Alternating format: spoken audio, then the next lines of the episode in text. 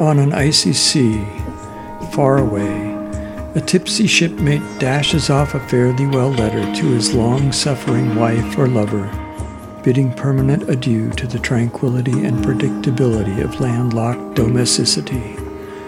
But rather than post this letter via the normal routes, it finds its way into a large bottle, where it rests for years. On a stormy day, an idle deckhand picks up the long-stashed bottle and, seeing that it contains some sort of message, carefully written, decides that his idle hour can be spent adding to the contents. He writes another letter, fanciful and imaginative, to a presumed lover, reminiscing on their erotic interludes, and concluding with an impassioned plea to continue their hinted-at illicit affair when next he docks in that distant and exotic port. It is in that very port of call that the cabin boy who tended to the needs of the captain of the ship notices the letters in the bottle and adds his own, addressing his father, who died when the boy was just a toddler, innocent and unsuspecting that life could take so quickly away the foundations of a secure and loving environment, to remove at will the promise and fulfillment of financial comfort and emotional support, leaving behind an overwhelmed and grief-stricken mother who could no longer function as a caregiver, guide, provider, and comforter. As soon as he reached an age of even minimal self-sufficiency, he was put to sea with an uncle, the captain of the ship, and began to learn the ways of seafaring men at the hands of the gruff and disciplined officer. The letter is short and full of longing for a proper childhood. Eventually, the ship was retired from service, the contents thereof scavenged and put to use on whichever vessel had the opportunity to be present at its decommissioning. The bottle and its contents were transported to a newer and more modern ocean-going transport, a passenger vessel regularly traveling between ports of call with tourists and travelers, adventurers and dilettantes, and, given the entertainments on board, gamblers and performers. In one of the several lounges, the bottle was featured as a conversation piece, its contents advertised as mysterious and alluring. The curious travelers often found themselves entranced by the possibility of intriguing stories contained therein, and thus attempted to add to the mystery by submitting their own tales, some of woe, some of longing, some of just amusement. The bottle was near stuffed full of correspondence when the inevitable ensued. The passenger ship was the unfortunate victim of international hostilities and, civilian or not, was first roughly boarded, the passengers off-boarded to be transported to the nearest port friendly to those combatants, of course after being relieved of their valuables, and then the ship sunk in ignoble fashion. The capsizing was, of course, as is the case in such events, curiously anticlimactic. Whatever the fates of passenger and crew, it is true, in most cases, that from a proper distance, a ship just sinks.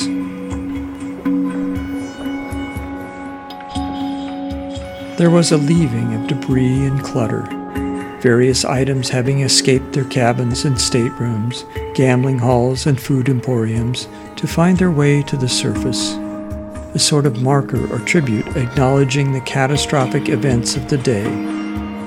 While the military ship sailed on, the passengers confused and worried as to their fates. Among the refuse, the bottle surfaced, and with a complement of like survivors, was gently carried on the current, at least at first. Then there came winds, and storms, circular currents that caused seeming eternities of cycling. There were even seasons of dizzying calm, where the diminishing company of sunken ship refuse survivors languished, awaiting the next oceanographic event to restart the journey.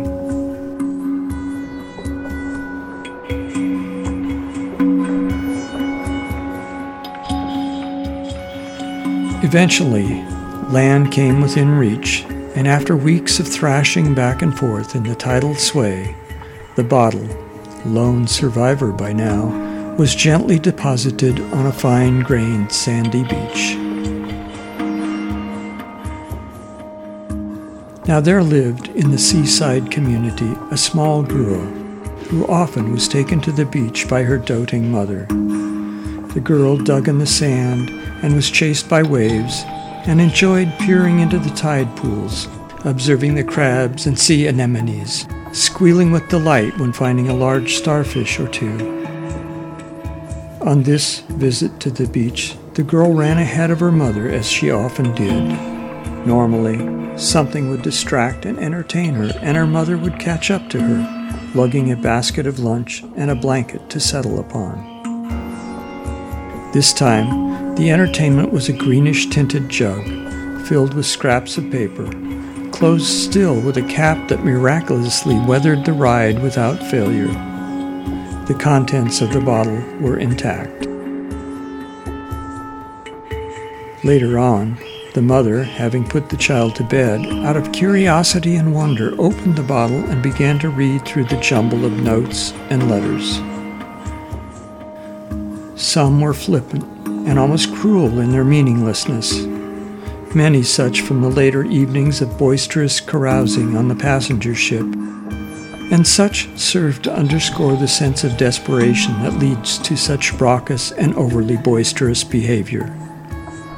A fair number of various cries of distress, of longing, of sad remembrances, and of glad but melancholy remembrances.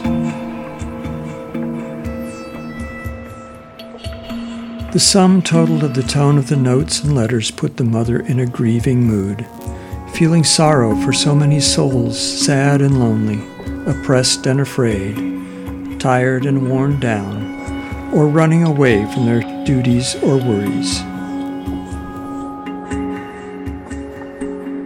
Eventually, the mother found herself alone, standing on an outcrop of rock jutting into the sea, waves crashing, spray chill and sharp.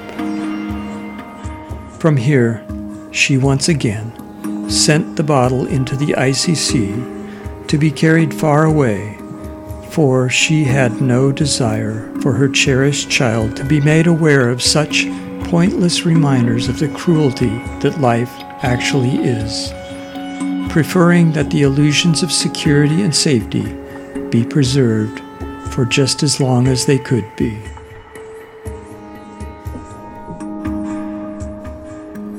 The bottle was picked up after a tidal thrashing and a fast-breaking storm's approach. Then it was carried back into the oceanic currents again, and it may yet be circling the globe, full of its messages of hope of overcoming the realities of each individual's existence.